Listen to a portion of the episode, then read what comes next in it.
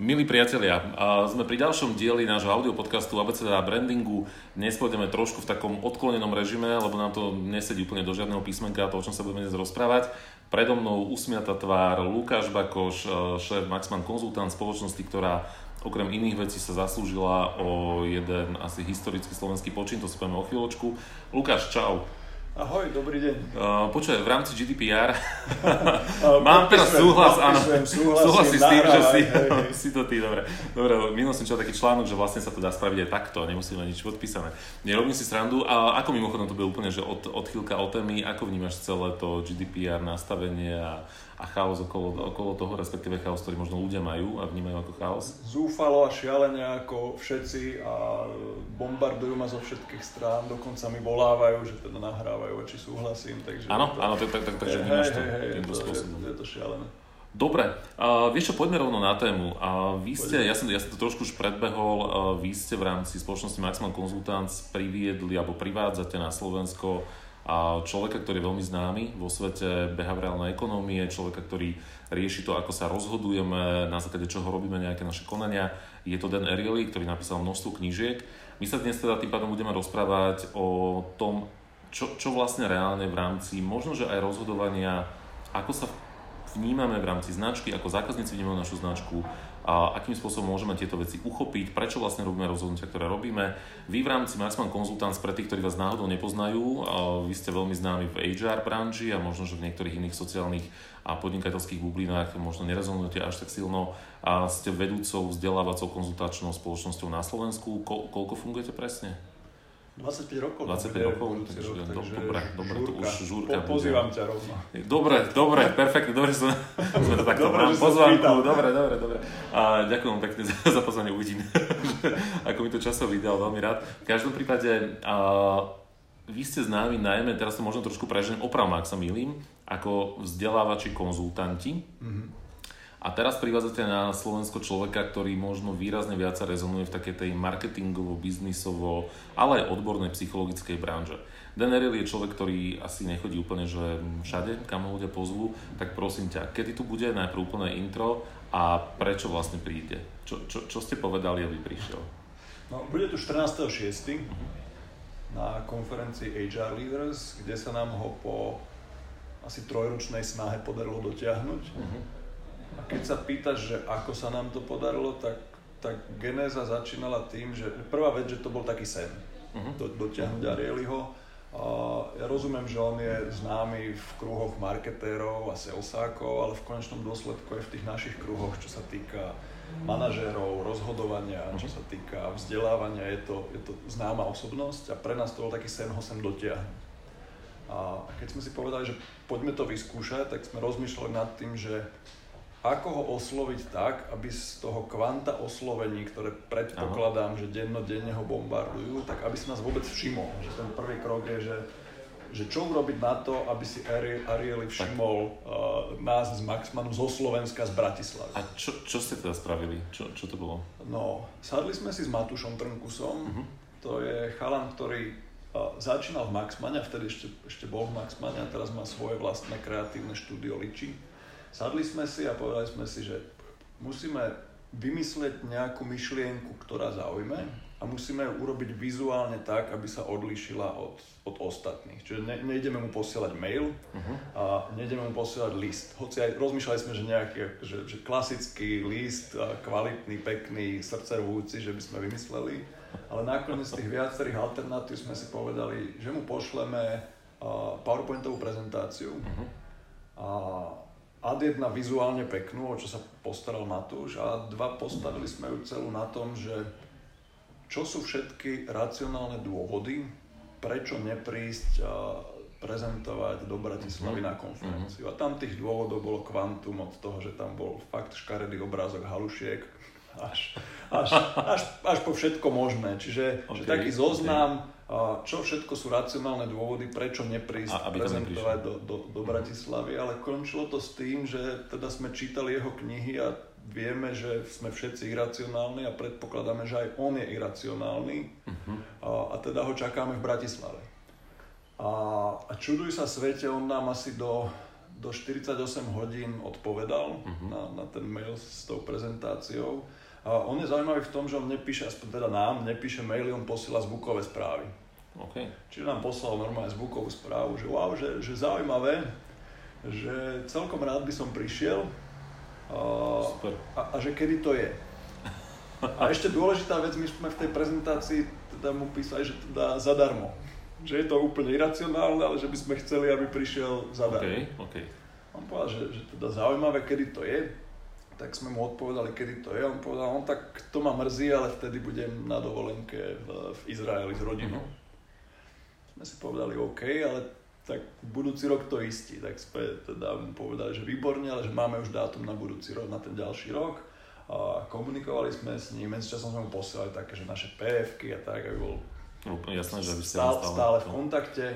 A on nám predbežne ten ďalší rok aj schválil. To sa hýbeme, či to sme 3 roky dozadu, či to sme 2017, ako keby, že bol schválený, či 16 Ako ešte? to bolo? A nie, nie je podstatné. Pôvodný bol tuším na 2016, to nemohol. A to bol dovolenka, 17 Na 2017 okay, teda okay. povedal, že tak to by snáď nejako išlo. A, a potom, ako sa blížil termín 2017,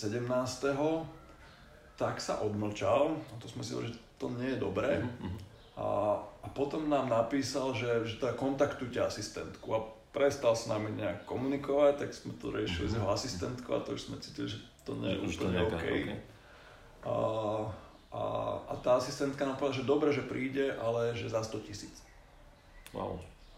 A to sme pochopili, že to je vlastne odmietnutie, lebo to... Jasné, že... Ne, ne, ne, nemáme šancu. Tak si rozmýšľal, či sa vzdáš prémii, nevzdáš sa prémii, hej? Hej, no pre, presne takto a nakoniec teda egoizmus zvíťazil a Jasne, prémii, nie. prémii som sa nevzdal. Uh, no ale na, nejak, nejaký ďalší srdcerváč sme mu napísali, na čo nám on, a to bolo také zaujímavé, uh, poslal zase zvukovú správu a, a tá bola zase srdcervúca z jeho strany, čo ma aj, aj prekvapilo. A, on mne hovorí, že hovoril, aký je unavený, že toho má proste strašne veľa, že je mu to ľúto a, a, a tak ďalej a tak ďalej. Tak ako, ako úprimne to vyzeralo, že mu je ľúto, že teda to, to nezvláda. A, tak sme mu odpovedali, že, že dobre, posuňme to o rok, ale že nech naozaj príde, že tých 100 tisíc nemôžeme dovoliť, ale že proste sme urobili taký výpočet, aby nám to s odretými ušami uh, vyšlo. Jasne a nakoniec na to povedal, že dobre, že áno. Super, super. No a potom už sme si to len potvrdili v nejakých mailoch a to sme sa vlastne dostali do roku 2018. 18, čiže teraz. Čiže že z rýchlika takto, ale v skutočnosti to teda vlastne, vyšlo až na tretiu tre, konferenciu. Tretí rok, kváza, tretí hej, ročník. A tvoje pocity z toho? Z, toho celého ako keby, že víťazstva, alebo teda, ako víťazstva v tom dobrom slova zmysle, že sa to nakoniec podarilo, že ako, ako sa cítiš? Ja sa teším z pohľadu teraz nechcem, aby to vyznalo bolo z pohľadu Bratislavy. Uh-huh.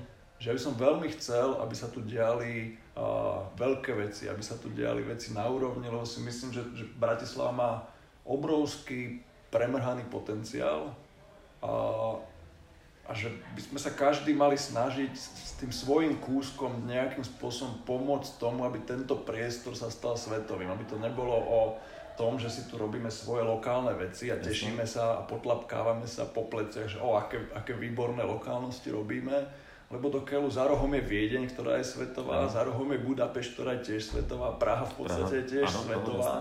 A, takže ja sa veľmi teším z toho, že sem príde, ja by som chcel, aby sa tu diali, ja teraz nehovorím o HR leaders, ja hovorím o, o, o čomkoľvek.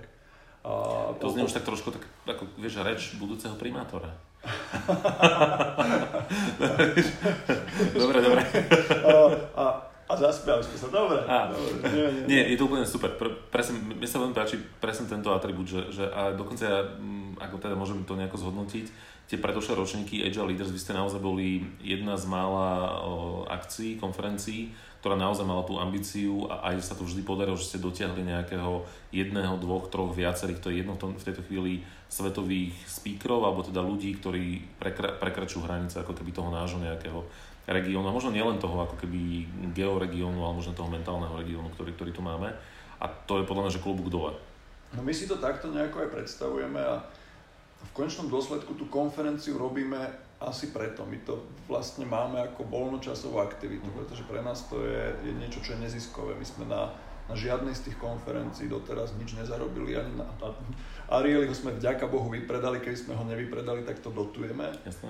Čiže že pre nás to nie je biznis, ktorým sa živíme, čo je paradoxne veľmi dobré, lebo keď sa tým, viem, že sú spoločnosti, ktoré sa živia organizovaním uh-huh. konferencií, ale potom musia veľmi rozmýšľať, kalkulovať, ako to urobiť. Uh-huh. Tam predajú nejaký vstup pre speakera, ktorý sa potom mení na sales. A snažia sa na tom získať peniaze, aby prežili. My tým, že, že nechceme na tom zarábať peniaze, tak to robíme proste pre tú konferenciu ako takú. A, a chceme, aby to bolo, teda to znie velikážské, proste aspoň európske, alebo proste svetové. A, keď sme na začiatku rozmýšľali o t- takých tých veciach typu, že, že tlmočníci a tie kabinky, tak niekto povedal, no ale že prečo, že však toto má byť proste medzinárodný priestor a ľudia tu majú byť schopní hovoriť po anglicky, rozumieť po anglicky. Samozrejme, že vždy to skladáme tak, aby keď sú zahraniční speakery, tak zároveň ešte stále bežali nejaké slovenské workshopy, čiže aj človek, ktorý a nevie po anglicky, si tam nájde priestor, mm. ale, ale postupne by sme to chceli tak, aby to, to nehralo rolu, aby to bolo medzinárodné. A zatiaľ sa nám nedarí jedna vec, nedarí sa nám dotiahnuť viacej účastníkov teda z, z, z Rakúska, a mhm. z Maďarska, z Polska. A už sa to deje, už sa to mieša, už aj na minulej konferencii boli nejakí Rakúšáci a, a, a tento rok sa nám to nepodarilo, pretože to Slováci proste vypredali, vypredali rýchlo. To je lepšie ale, na druhej strane. Hej, ale, ale chceli by sme to, lebo ja to berem tak, že možno takým tým pohľadom starého prešporku, že však tu sa vždy miešala Nemčina, Maďarčina, no, proste bol to jeden taký kotol a, a mne je ľúto, že Bratislava taká nie je a myslím si, že by taká, taká mala byť. No.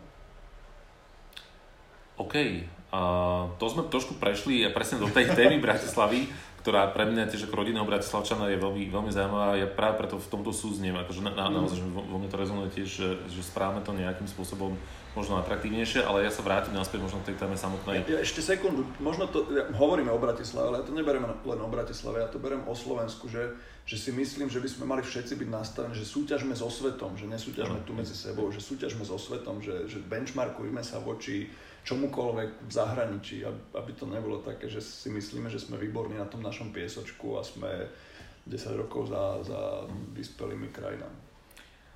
Ak sa vrátim naspäť k Arielemu, respektíve možno teraz skôr samotnej téme behaviorálnej mm-hmm. ekonomie, ako, ke, kebyže teraz, alebo ak nás počúva niekto, kto možno nepozná tento pojem úplne detálne, veľmi v skratke, uh, čo je behaviorálna ekonomia a najmä ako pomáha ľuďom, alebo ako môže pomôcť ľuďom, podnikateľom, mm-hmm. marketérom, manažerom, lídrom a tak ďalej a tak ďalej v tom, aby dokázali možno fungovať lepším spôsobom z tvojho takého nejakého stručného zosumarizovania. Hej, hej.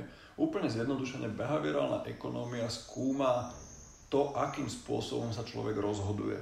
Uh-huh. A skúma to, nakoľko sú naše rozhodnutia racionálne alebo iracionálne a nakoľko sú ovplyvňované všetkými možnými faktormi, o ktorých veľakrát nevieme. Uh-huh. No a to už potom, že, že čo s ňou ďalej, často máme také diskusie, že kde je hranica medzi behaviorálnou ekonómiou a nejakou manipuláciou. Super, ja som sa presne tú otázku načať. Vieme sa k tomu rovno dostať, lebo uh, prečo som som robil rozhovor v rámci WebSupportu, alebo tá WebSupport mm-hmm. Talks uh, s Maťom Šuchom, ktorý vlastne v rámci spoločnosti Mindworks rieši presne s ďalšími ľuďmi tému behaviorálnej ekonomie. Tam sme presne otvorili tú otázku, že kde ako keby začína tá hranica možnej manipulácie alebo možno nejaké manipulativity mm-hmm. v rámci, v rámci behaviorálky a ako to vnímaš ty? Lebo je to naozaj téma, ktorá rezonuje veľmi, veľmi často práve v tomto kontexte. Mne sa veľmi páči ten Thalerov citát. Thaler dostal Nobelovku za behaviorálnu ekonómiu a on má taký citát, že neexistuje neutrálny dizajn. Uh-huh. A to teraz nemyslí len vizuálne, on to uh-huh. myslí celkovo, že neexistuje neutrálny dizajn. Že aj keď nič neurobíme, tak sme ovplyvňovaní všetkým možným okolo. Áno. A tým pádom tam, tam je otázka, že, že my sme vlastne v úvodzovkách stále manipulovaní, ano. aj v situáciách, keď nami nikto manipulovať nechce.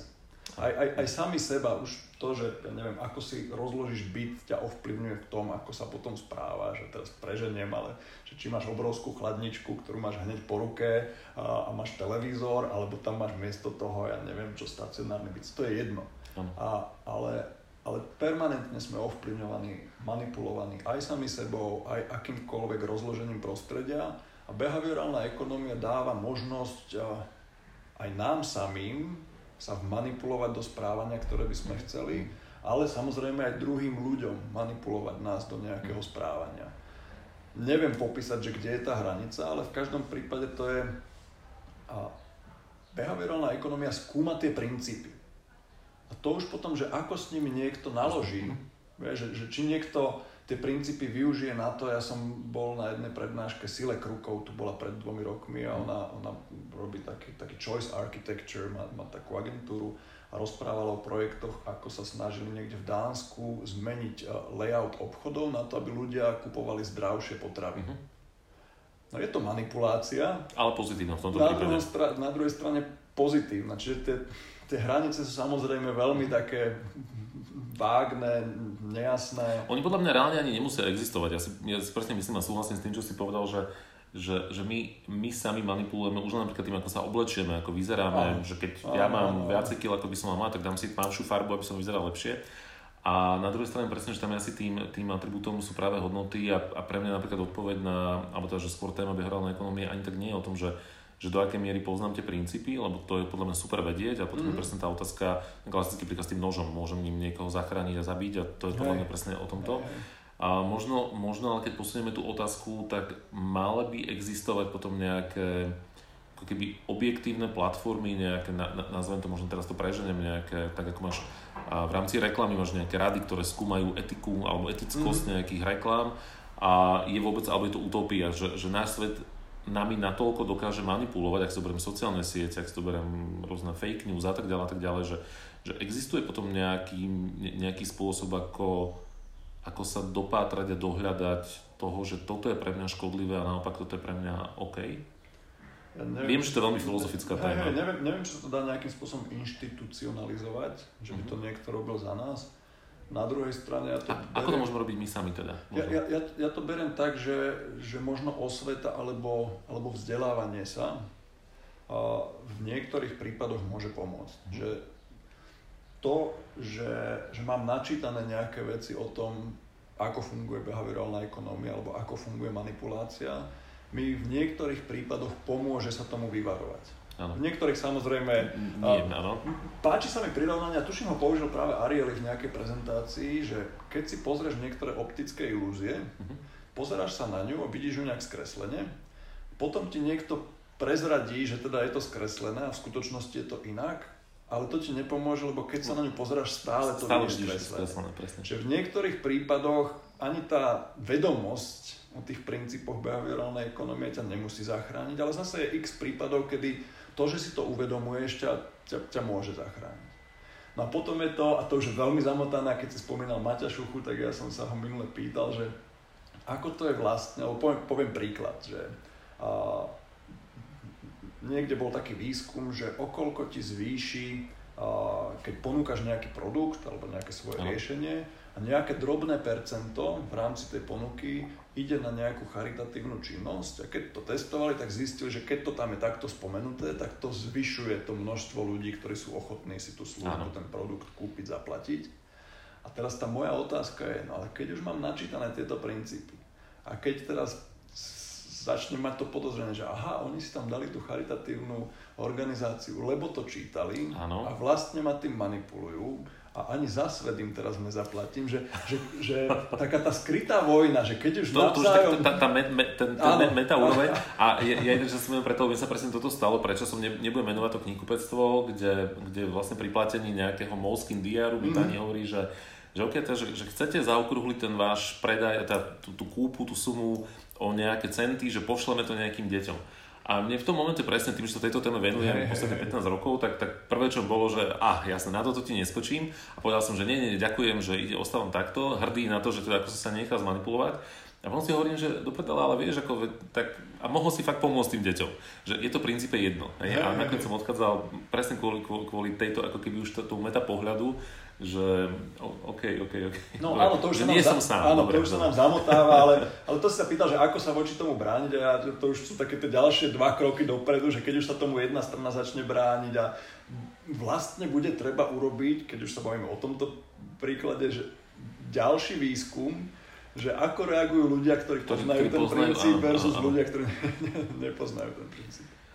Uh, ty sa venuješ alebo tak, takouto témou, ktorá, ktorá mne sa s tebou často spája, je otázka rozvoja lídrov a leadershipu. Ja to mm. trošku premostím a, a, a možno aj nemusíme teraz úplne hovoriť práve o behaviorálke z tohto, v tomto kontexte. Ja som teraz počul na nejakej konferencii, kde si tak aktívnejšie hovoril o tom, že prestaňme byť stále ako keby umelo šťastní, alebo prestaňme stále vyzdvihovať nejaké pozitívne veci, čo sa môže mm-hmm. takisto týkať samozrejme aj toho, ako, ako sme možno ovplyvnení. A akým spôsobom v dnešnej dobe fungovať z pohľadu takého toho nejakého seba naplnenia. Viem, že som teraz úplne odskočil od témy, ale som si povedal, že keď ťa tu mám, hey, tak, hey. tak chcem využiť ten priestor a, a, a počuť ťa, respektíve dať, dať, dať ten priestor tejto otázke, lebo v tomto podľa mňa máš veľmi zaujímavé myšlienky a veľmi sa mi to páči. A akým spôsobom teda byť šťastný, nebyť šťastný, fokusovať sa na to, že mal by som byť ako keby stále a komunikovať všetky tie dobré veci, alebo no, počúvajú nás mnohokrát ľudia, ktorí začínajú podnikať. Mm-hmm. Ľudia, ktorí možno majú malé, malé firmičky a teraz riešia to, čítajú rôzne motivačné knihy, kde im teda všetci hovoria, čo máte robiť, aby ste boli šťastní, tak musíte robiť to, čo milujete, musíte byť stále privolávať všetky pozitívne veci a tak ďalej. Aká je potom nejaká realita toho reálneho seba naplnenia z pohľadu možno aj tejto ako príliš prehnane pozitívnej psychológie, ak to dám do takéhoto možno trochu laického pojmu? Som sa úplne stratil inak v, tvojej otázke. ok, to sa stáva často. Dobre, ako, ako, ako, ako sa seba naplniť? Čo je blbý pojem asi, ale... Hej, no, no ja, záleží od toho, že v akom štádiu a rozpoložení ma práve zastihneš. A ja som dočítal dve Harariho knihy po sebe, ktoré ma uvrhli do ťažkej depresie, a, lebo v podstate z tých kníh vzniká také, že, že ide to celé zlým smerom a ľudstvo nedopadne dobre. A, takže takéto to osobné šťastie asi skôr o tom, že čo si človek vyberie, lebo to, to zvonku nedostaneš a, a, a veľakrát to môže byť úplne nezmyselné veci, ale proste človek sa rozhodne, že, že niečo pre neho má zmysel a, a potom to nasleduje. A, ťažko povedať, že či to množstvo motivačnej literatúry, ktoré zo všetkých strán na, na, na všetkých číha, že, že či náhodou nevytvára potom skreslený obraz.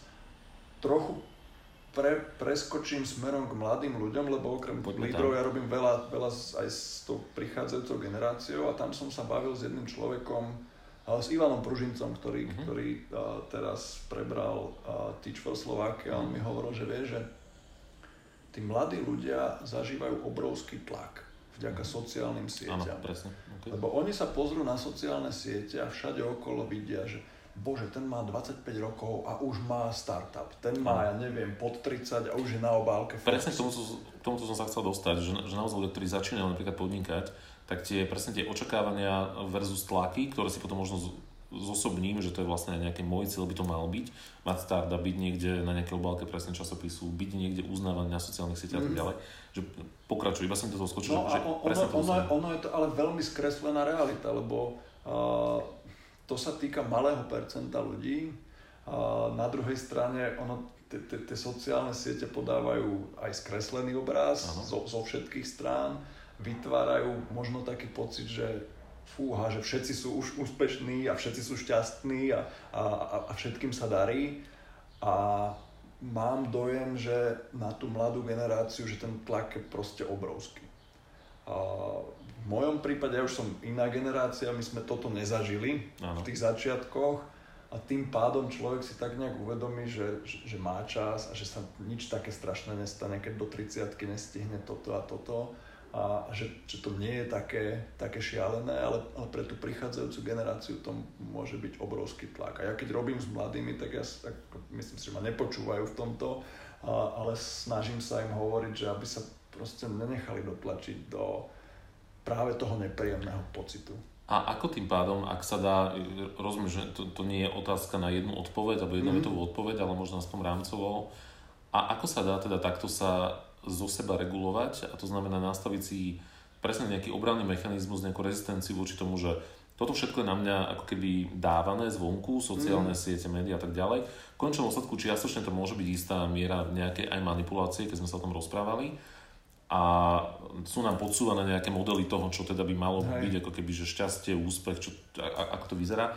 ako sa voči tomu obrniť a, a vedieť si nájsť tam vlastný priestor, respektíve vedieť ako keby spoznať tom, tú moju reálnu skutočnú hodnotu alebo to, čo mňa osobne by naplňalo, ak mám 15, 16, 18, 20, 25 rokov, alebo to je jedno možno v staršom veku. Mm-hmm. No, ťažká psychologická téma nám vznikla. Niekde na začiatku... Zo vstupeniek na Hej, hej, zo, zo vstupeniek. A niekde na začiatku je, je, je moja srdcovka, to je školstvo, uh-huh. ktoré mám pocit, že, že na Slovensku nie je úplne v poriadku.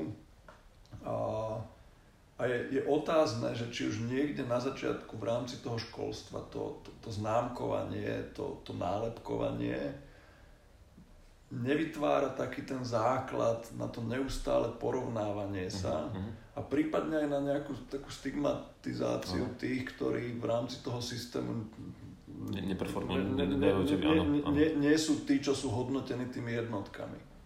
A, ale neviem, ja to nemám podložené nejakým výskumom, že keby sme fungovali trochu inak, že, že ako by to ovplyvnilo potom tú uh, novú generáciu a obrnilo ich voči tomu tlaku spoločnosti.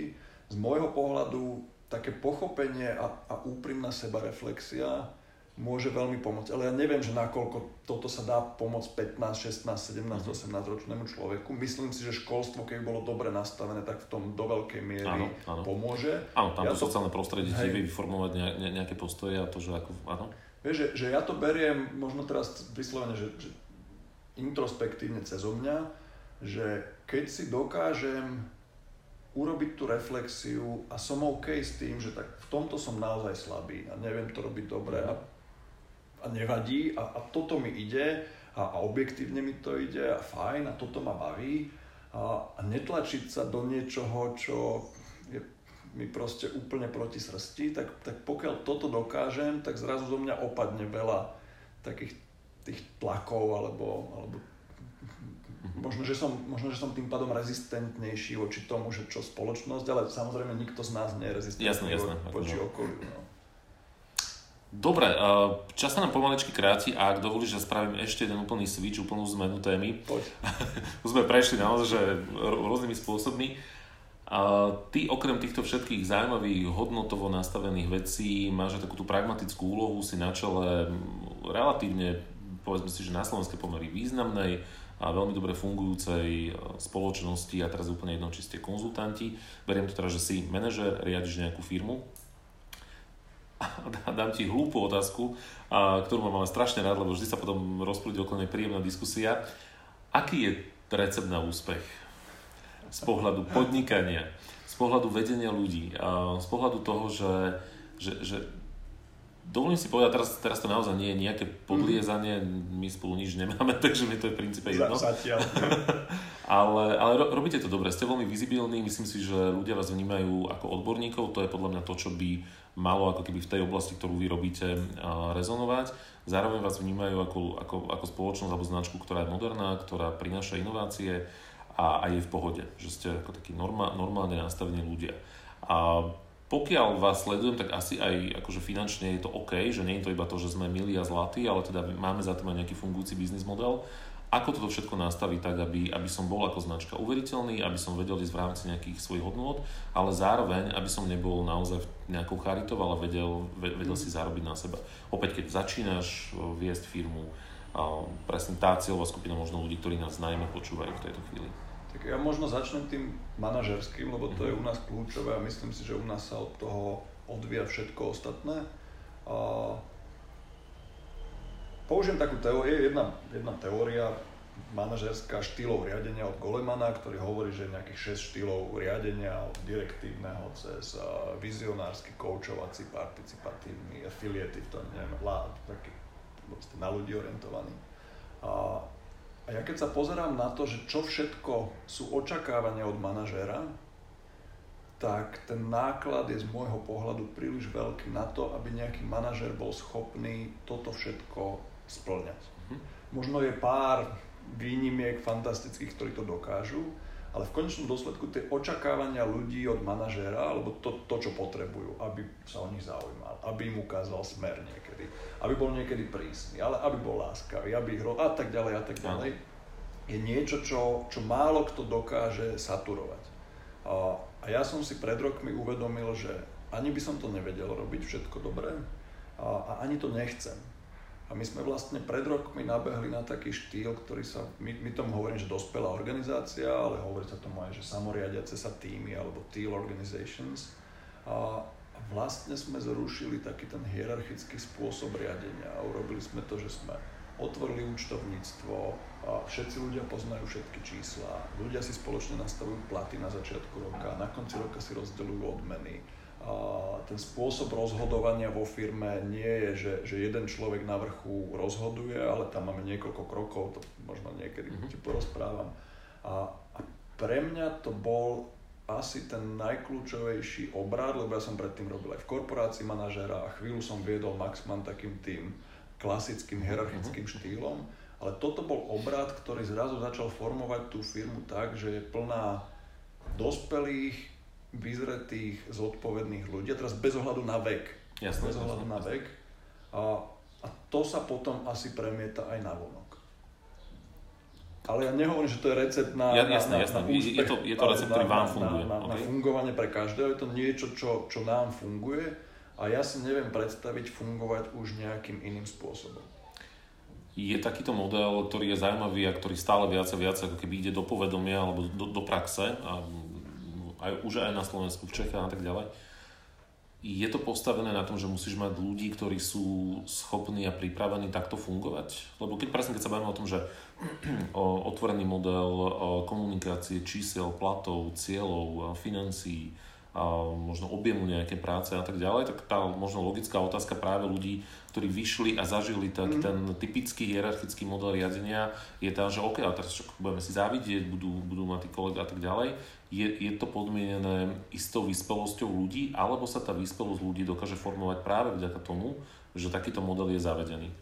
No v našom prípade to bola tá druhá cesta. My sme sa k tomu postupne prepracovali, stále sa prepracovávame a stále sa to snažíme nejakým spôsobom vyľaďovať a, a tiež na to nikto z nás vlastne nebol pripravený, pretože sme to nikdy predtým nezažili. Uh-huh. Čiže nemyslím si, že to je o tom, že musíš mať ľudí, ktorí sú tak vyzretí a vedia v tom fungovať, lebo aj tak takí vlastne na trhu nie sú, pretože tak nie sme zvyknutí, školy nás tak nevychovávajú, a firmy nám nedávajú túto príležitosť, uh-huh. takže aj tak sa tí ľudia musia s tým postupne zžiť a musia postupne spolu nejakým spôsobom rásť. Ale samozrejme, že, že teraz, keď už to máme rozbehnuté, tak ak prichádza nejaký nový človek a vidí, ako fungujeme, no tak vlastne si rovno môže povedať, že fúha, toto nie je pre mňa, alebo áno, toto je pre mňa. Že už potom po, po tej transformácii už je to ľahšie. Tá transformácia je asi to, to, to najťažšie. No. Dobre, dobre, to je zaujímavé, ďakujem vám pekne a mám poslednú zákernú otázku a biznisovú. Keď niekto príde za teba a povie, že chcem vaše služby, ale dajte mi zľavu čo má povedať podnikateľ klientovi, ktorý chce od neho zľavu? Neviem, čo má povedať podnikateľ, ale my to máme úplne jasné a my zľavy nedávame. Dobre. tým, že sme transparentná firma, tak my sme si povedali, že, že nie len, že vo vnútri, vo firme sme transparentní, ale aj voči klientom chceme byť transparentní a my nechceme, aby sa nám stalo, že sa niekedy stretnú dvaja naši klienti a jeden povie, ha, ja som si vyjednal toto a druhý povie, fúha, prečo a ja platím toľko. Takže aj keď od nás chcú zľavy, tak my im hovoríme, že nehnevajte sa, takto to máme nastavené a všetci od nás máte úplne rovnakú cenu a nikomu sa nemôže stať, že proste si vyjedná a že my potom si to musíme na niekom inom Vina, vy, vy, vynahradiť. A, a stáva sa nám, že nám volajú prekvapení ľudia z procurementu a, a pýtajú sa nás, že prečo sme v tej elektronickej aukcii už neznižili cenu a my im hovoríme, že nie a oni nám potom volajú. Stalo sa mi aj, že jedna nemenovaná firma tiež z nákupu na mňa kričali do telefónu a hovorím, viete vy, kto my sme? A ja hovorím, tak áno, ale my máme takúto politiku a, a to, to nezmeníme. Dobre, takže, takže takáto rovnaká transparentnosť mm. a, a myslím si, že aj férovosť asi tým pádom voči, voči klientom, ale v končnom sledku je férovosť voči samému sebe, lebo tak um, tie služby majú nejakú hodnotu, pre vás majú nejakú hodnotu pre tých klientov. Dobre, takže bez ľav. Maxman to robí bez ľav, Lukáš Bakoš vraví, že to funguje. A Lukáš, ďakujem ti veľmi pekne, že si si našiel čas, som veľmi rád, že sa nám to podarilo tak nejako sklbiť, zladiť časovo. A ďakujem v mene, a teraz to poviem tak úplne, že klíše dám na konci. Že ďakujem mene Slovenska, že, že sa vám podarilo pritiahnuť sem Dana Erieliho a že na, naozaj aj vďaka tomu slovenskom a nie len teraz len biznisov, ale možno práve naozaj tak hodnotovo a mentálne, uh, je na tej ceste toho, toho možno európskeho a svetového benchmarku a porovnávania sa, nastavania si tých svojich vlastných nejakých ciest a kvalit. A ty budeš na samotnom Age Leaders a večer je potom ešte Afterka, alebo teda vaša legendárna táto všetko. Takže ten, kto má kúpený lístok, tak sa môže tešiť na všetko. A keď nás niekto počúva a má kúpený lístok a príde na Age Leaders a povie, že počúval som tento podcast, tak, tak si dáš s tým selfie. Dobre? Jasne, Dáme deal. či, či to niekto potom množstvo alkoholu bude schopný ešte povedať. Počkaj, že... selfie na konferencii či na nie, nie, na afterparty. Na, na konferencii bez problémov, na Práve, že chcel tú afterparty, aby to bolo zaujímavé. Dobre, dobre, citlivé, citlivé.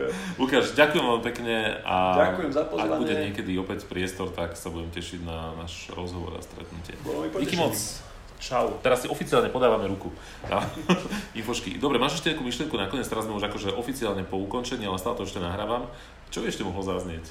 Ja to teraz by mali byť tak akože neoficiálne. Teraz tak ne, neoficiálne, ale, teda, že naozaj počuť, čo, to si mal urobiť tak, že by to vyzeralo, že už je akože vypnuté. Nie, nie, nie, transparentne, vieš, tak ako bavili sme sa o transparentnosti. Teraz môžeme dávať brefty. Úplne, ale počúvaj, úplná blbosť mi napadla. Dodaj, úplne nes, nesúvisiaca.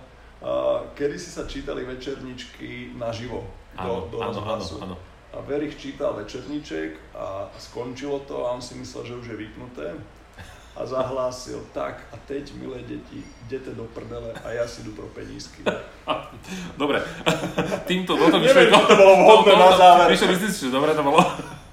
Toto myšlienko to môže oficiálne ukončiť, takže teraz to vypnám. Lukáš, teraz díky moc. Pekný deň a pekný víkend. Čau, čau.